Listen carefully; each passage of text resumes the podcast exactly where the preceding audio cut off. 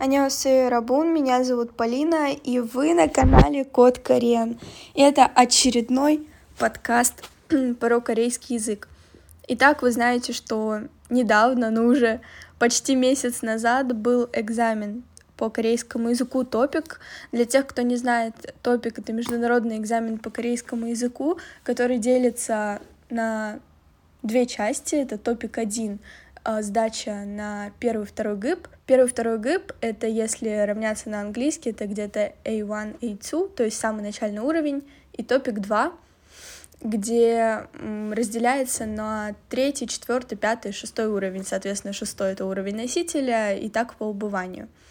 Я сдавала его в Москве, я сдаю каждые полгода, то есть два раза за год, чтобы подготовить своих учеников как-то к, сдачу, к сдаче экзамена, посмотреть, что там было, что будет и так далее.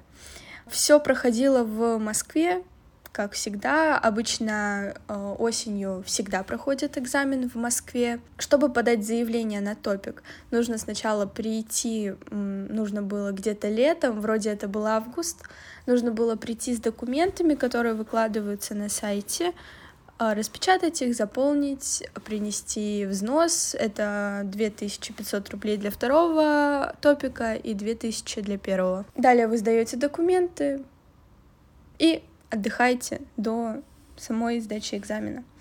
Когда вы приходите на пункт проведения, вы должны взять с собой паспорт и подтверждающий документ, где написан ваш номер.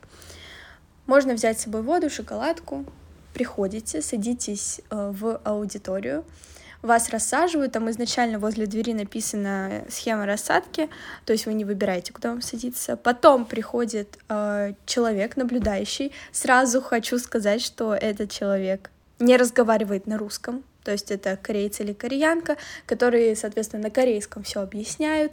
Перед началом вам проводят инструктаж, опять же, на корейском, вы сдаете телефоны, каждому дается номерок.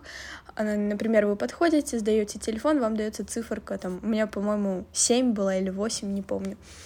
И вы сдаете свой телефон по цифре 8, а складывается он в специальный э, в специальную сумочку такую, чтобы там ничего не сломалось, не дай бог. Дальше вы садитесь, вам выдают ручку, выдают бланки, вы заполняете бланки. Потом раздается тытки. Тытки — это слушание. Вы слушаете каждое упражнение, заполняете соответственную точку. Насчет э, уровня сложности. Первые задания, которые идут на третий ГИП, соответственно, они такие легенькие, там 50 заданий, от первого до 50 соответственно, усложняется уровень. Сначала у вас там идут картинки, графики, потом уже какие-то более сложные задания.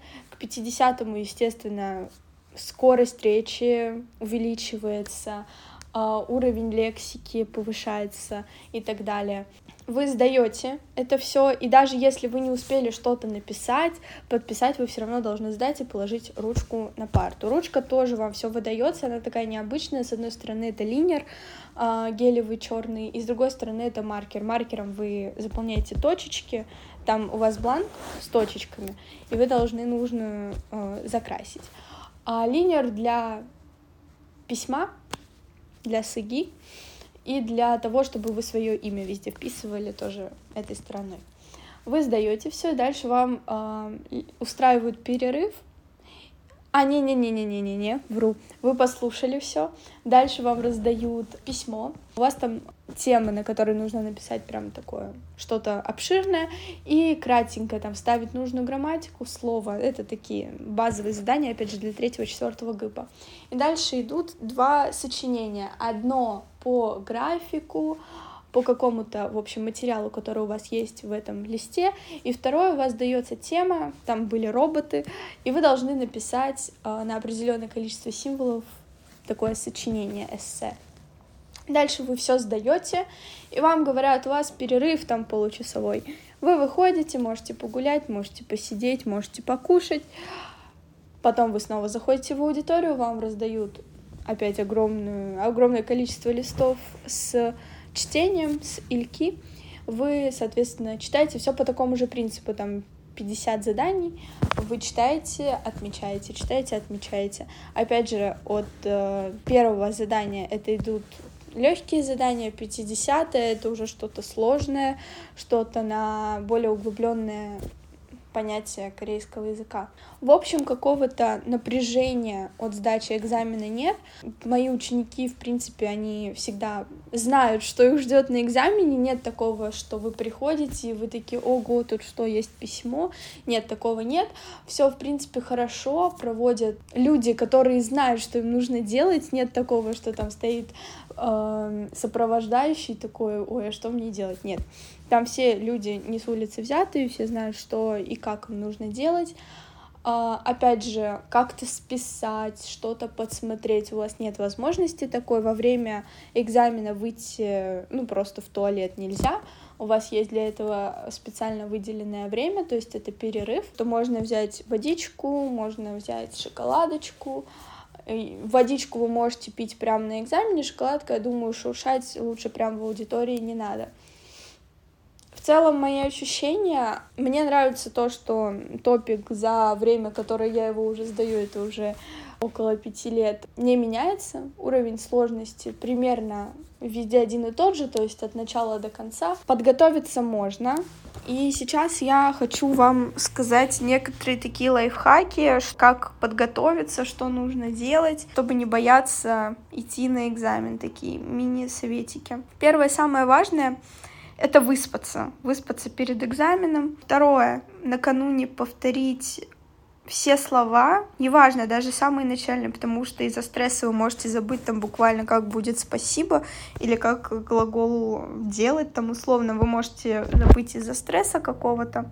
Третье, посмотреть идиомы, посмотреть какие-то устойчивые выражения, как они пишутся, что употребляется с прошедшим временем, что нет.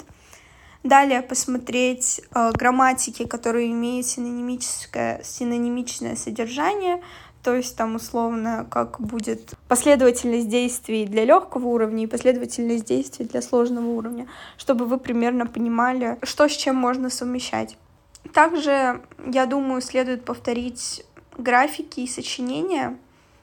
Помимо лексики нужно посмотреть, ваши конспекты какие-то по СИГИ, попробовать написать что-то, посмотреть варианты, какие были, попробовать написать дома, как бы вы хотели написать это на самом экзамене.